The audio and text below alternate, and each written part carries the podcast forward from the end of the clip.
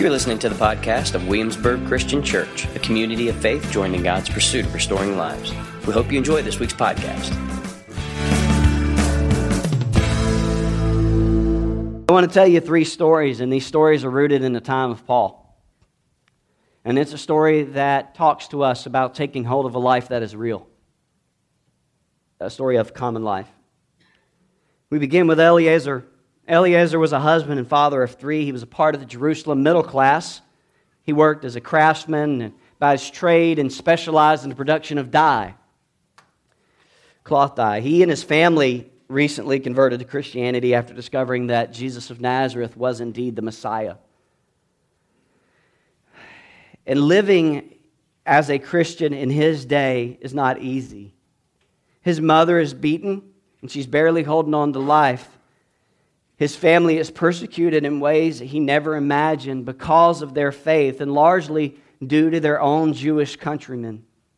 There's a cost to following Jesus for Eleazar and his family, but he believes that no matter the price, that it's a price worth paying because he's come to believe that God's grace and love has been revealed to him and to the whole world through Jesus Christ, who is the King of kings, and that kind of love demands his devotion. But as if persecution isn't enough, there's a great famine in the land right now. And the farms aren't producing like they used to. On top of that, Jerusalem's overpopulated. There's not enough food for everybody.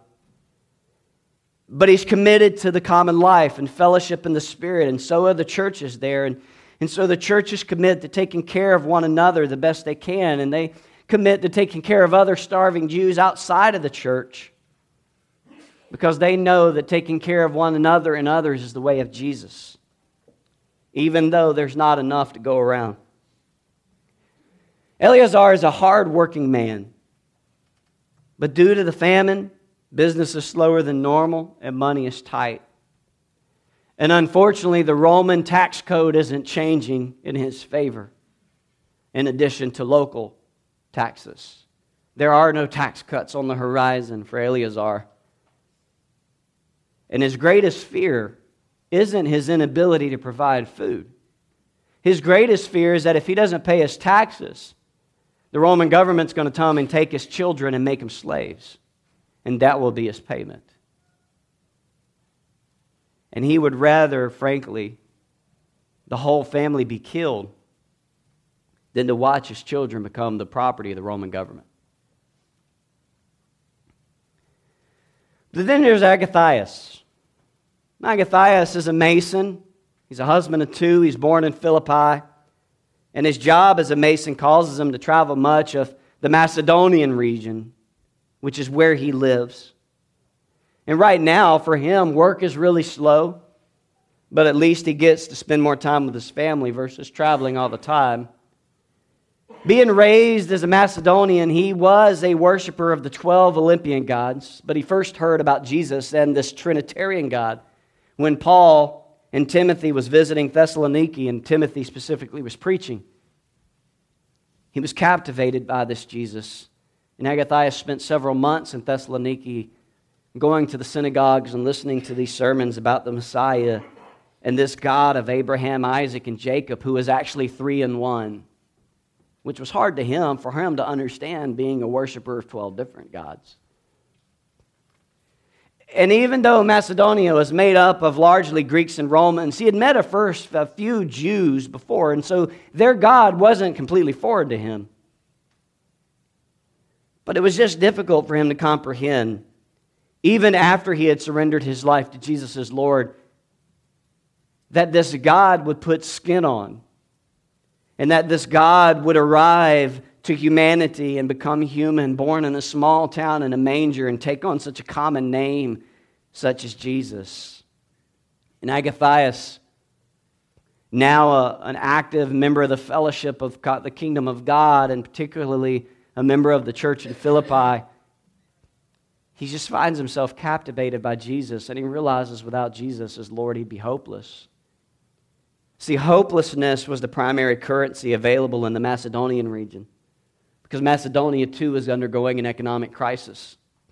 And almost everyone in Macedonia is poor. Even though Agathias is poor, he knows that Jesus, as his Lord, makes him rich. And this becomes the passion of the Philippian church. They're all poor, but they've committed to sharing in the common life, even if it's one of poverty, because their love for God and one another has cultivated a life of joy and peace, and they genuinely feel as though they have been made rich.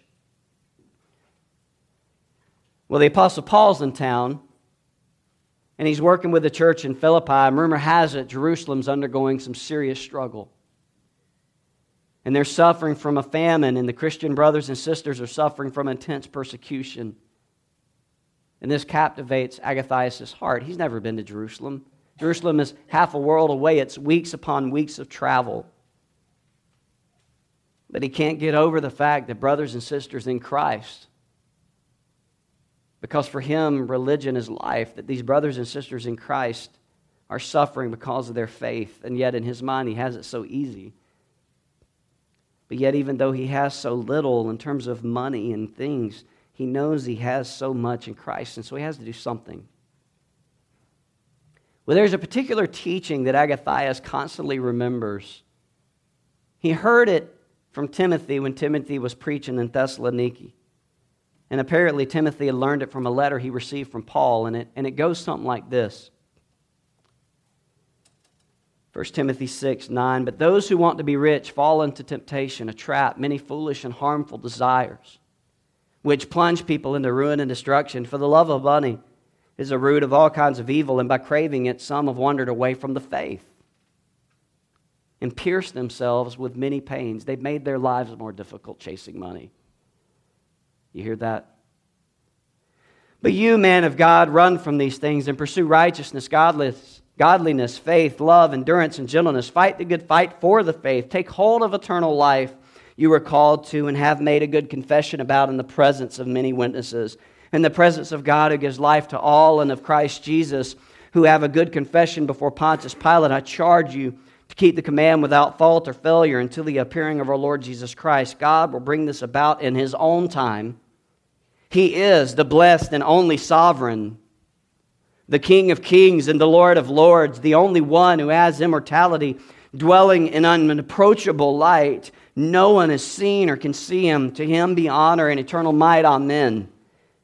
Instruct those who are rich, those who are properly or fully resourced in the present age not to be high minded or to set their mind on the uncertainty of wealth, which Agathias knows right now is a part of his life because there's nothing certain about his wealth.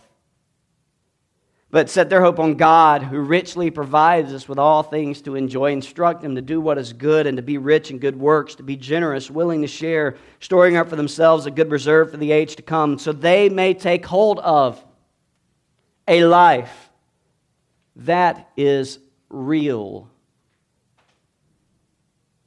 That phrase is the phrase that captures Agathias every time to take hold of a life that is real. And that it's tied directly to this spirit of generosity and giving.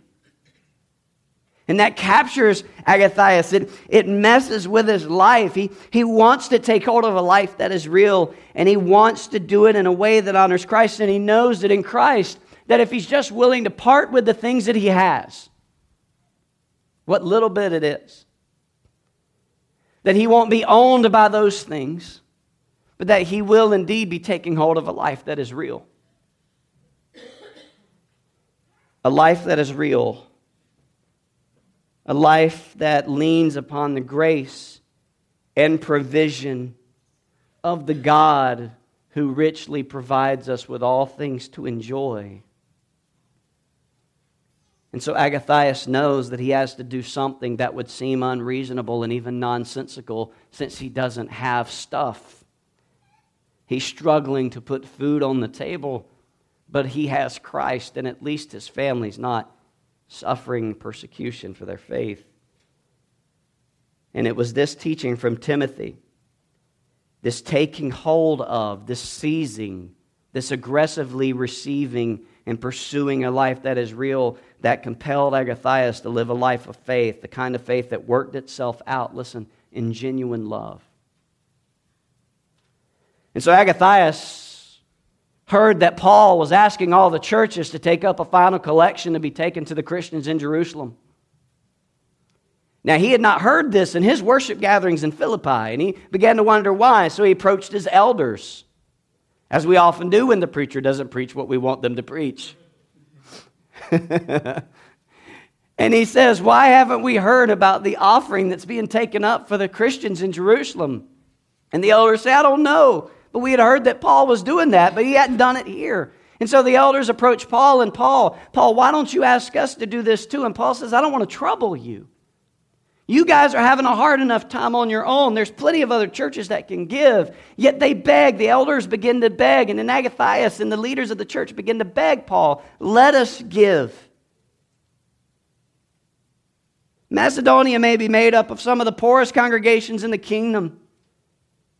And we may lack the financial resources, Paul, but we have the joy. Let us give.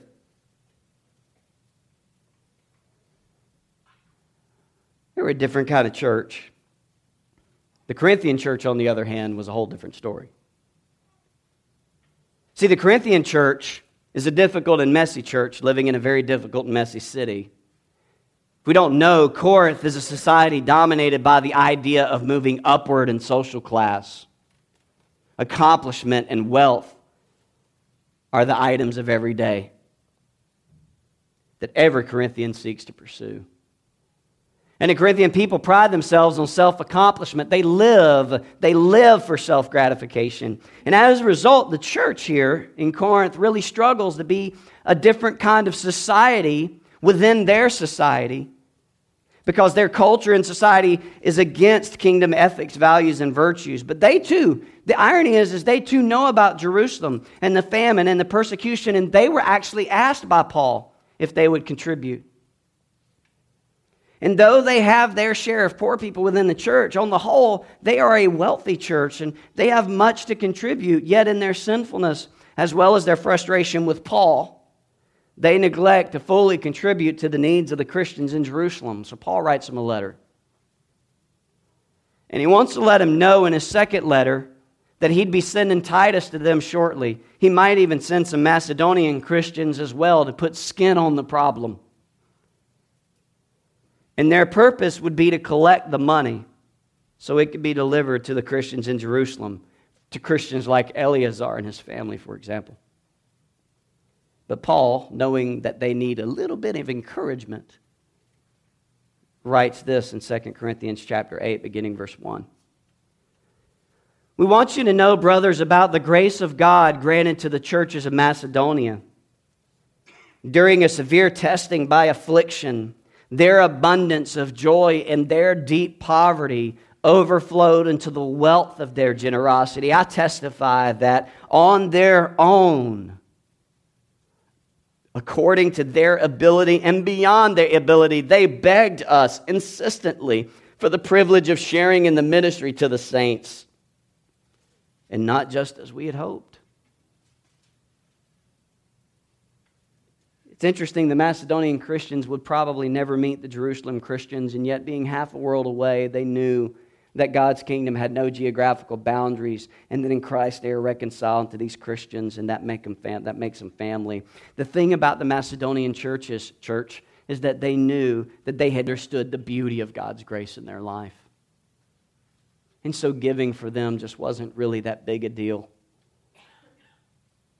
Even in the face of unemployment and oppressive poverty, God's grace was so tangible and so real to the Macedonians that that grace was enough and this reality filled their hearts with joy. And this joy of God's grace, it was their wealth. So they knew they could give to the mission of God. It was a way of participating in God's mission, even miles and miles away. And it was their way of joining God's pursuit of restoring lives. And so they gave themselves to the Lord. And Paul goes on in verse 6, and he says, So we urge Titus that just as he had begun, so he should also complete this grace with you. Now, as you excel in everything, in faith and speech and knowledge and in diligence, and in your love for us, excel also in this grace. I'm not saying this as a command, Paul says, rather by means of diligence of others. I'm testing the genuineness of your love. For you know the grace of our Lord Jesus Christ.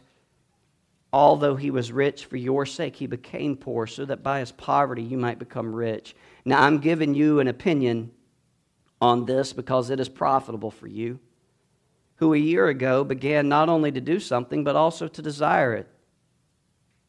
In other words, you started to give this a year ago, but now I'm asking you, finish the task. That just as there was eagerness to desire it, so there may be also eagerness to complete it from what you have. For if the eagerness is there, it is acceptable according to what one has, not according to what one does not have. Paul's trying to say it doesn't matter what you have, it only matters that you give.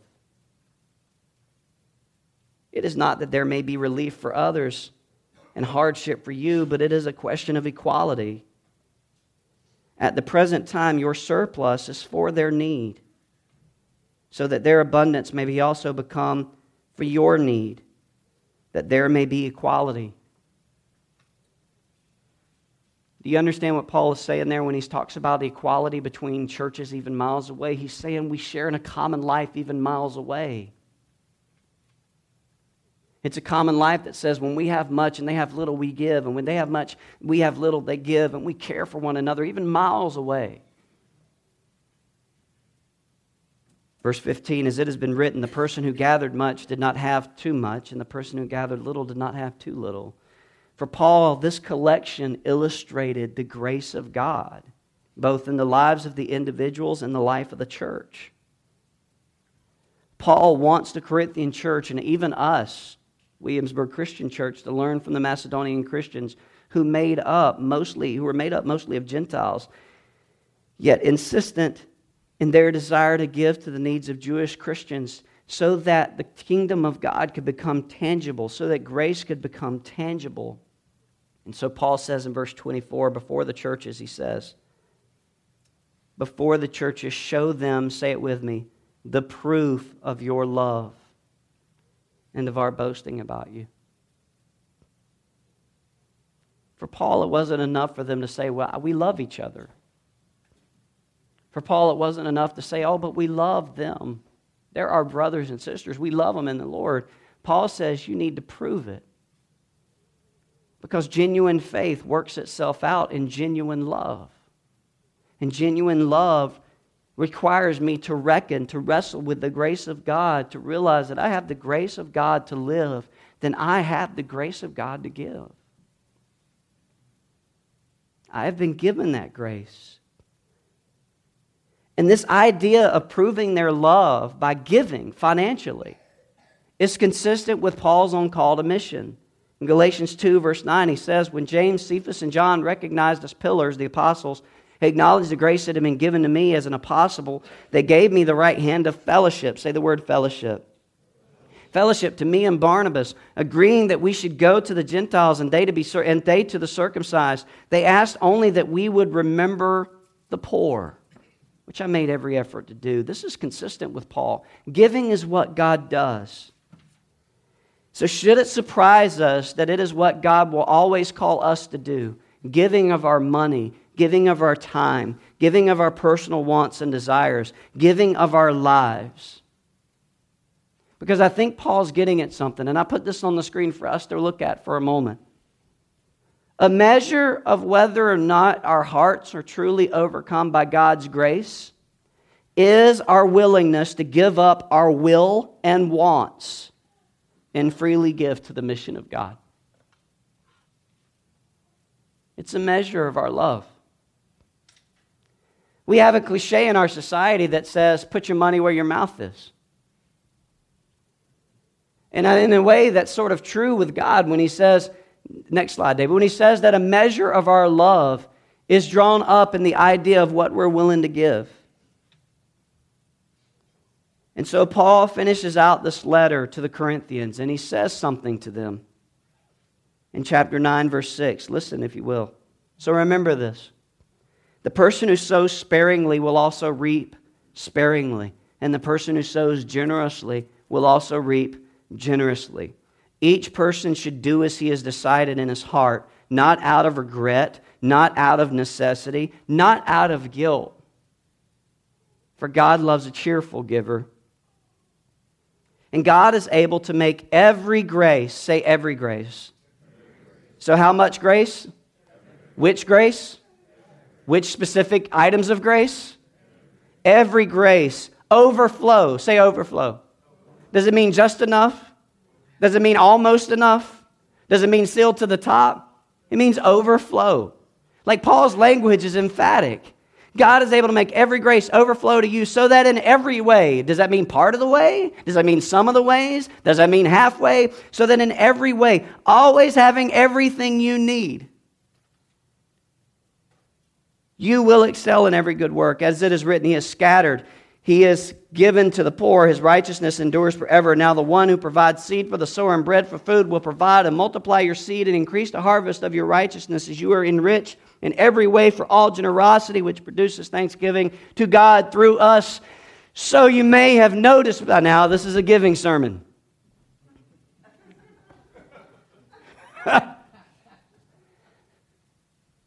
because as we've talked about this common life, one of the aspects of common life is our money.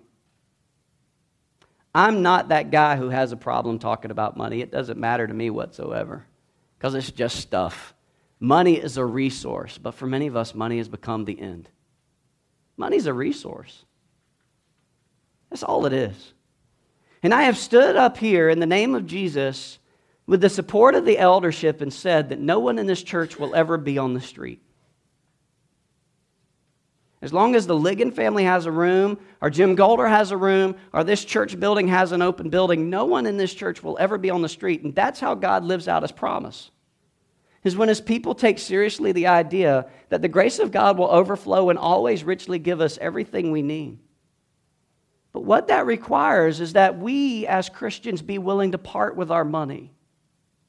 That we are willing to say that our money doesn't own us and that the things that we want and have lived for all of our lives aren't the things we're going to actually live for anymore. We're going to be rich in generosity so that we may take hold of a life that is real.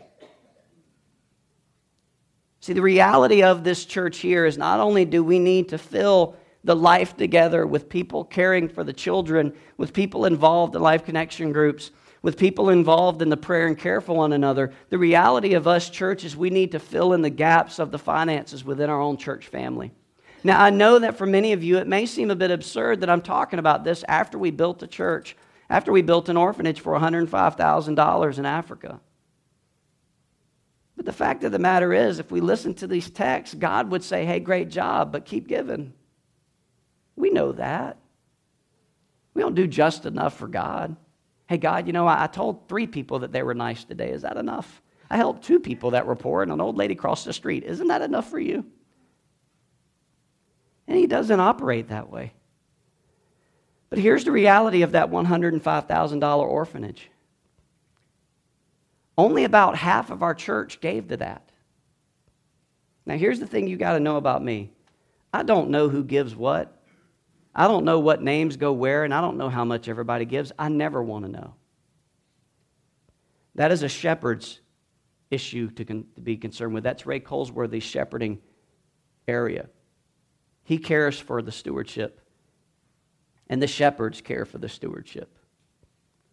But what we do know is that when we paid the building debt down, about half of our church contributed to paying it down. And what we do know is when we paid for this orphanage, about half of our church contributed. And what we also know is that the people who carry the life of this church financially are the people who are involved in things beyond Sunday in the life of this church. And I think there's a correlation. See, because one's giving or lack of giving is just, it's just smoke. You understand what I mean when I mean smoke? It's a sign of a greater fire that burns within, just like Agathias and the Macedonian Christians. Their willingness to give was just smoke from a fire that was kindled by the grace of God in their hearts. Because even in the Macedonian church's poverty, they knew that they would always have enough because God's grace is enough. And so that was the fire that raged within them, that stoked the flame, that allowed them to part with their money for the mission of God. Here's some tough realities. The reason I'm being so blunt with us as a church is because about three years ago, when we fell into some hardship financially, was it three, Ray, or four? About three or four years ago, many of you in the church requested that we always make sure that we let you know ahead of time next time before this happens. And so that's what we're doing right now, church. We're letting you know ahead of time that when you look at our budget, we're about $10,000 in the shortfall year to date. And that if the same amount of giving comes in today as it did last week, comes in next week as it did last week, we will tap out every dollar of reserves we have in seven months. And we will be back at a flat line. And then we'll have to make more changes changes in terms of ministries and other things. That's the reality of the case in which we look at as a family. If you're visiting with us and you think this is weird, we are a family here. This is a part of the common life. And so we don't shy away from dealing with the common life. And if you can get to know us, you can know we don't give one flying flip about big buildings and nice buildings and big this and big that. That is not who we are. What we care about is being faithful to the mission of God and making sure that the people of God are always cared for. And part of caring for all of us, particularly in our society, is to speak truth and love in regards to our desire to own things.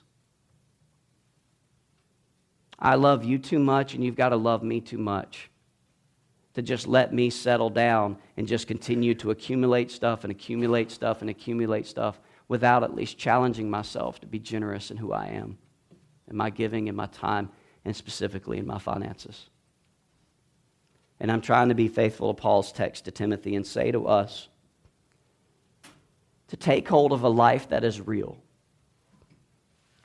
is to take hold of a life that embraces faith, a faith that is willing to work itself out in genuine love for the good of the mission of God, a faith that is working to make sure that no one among us will ever have need.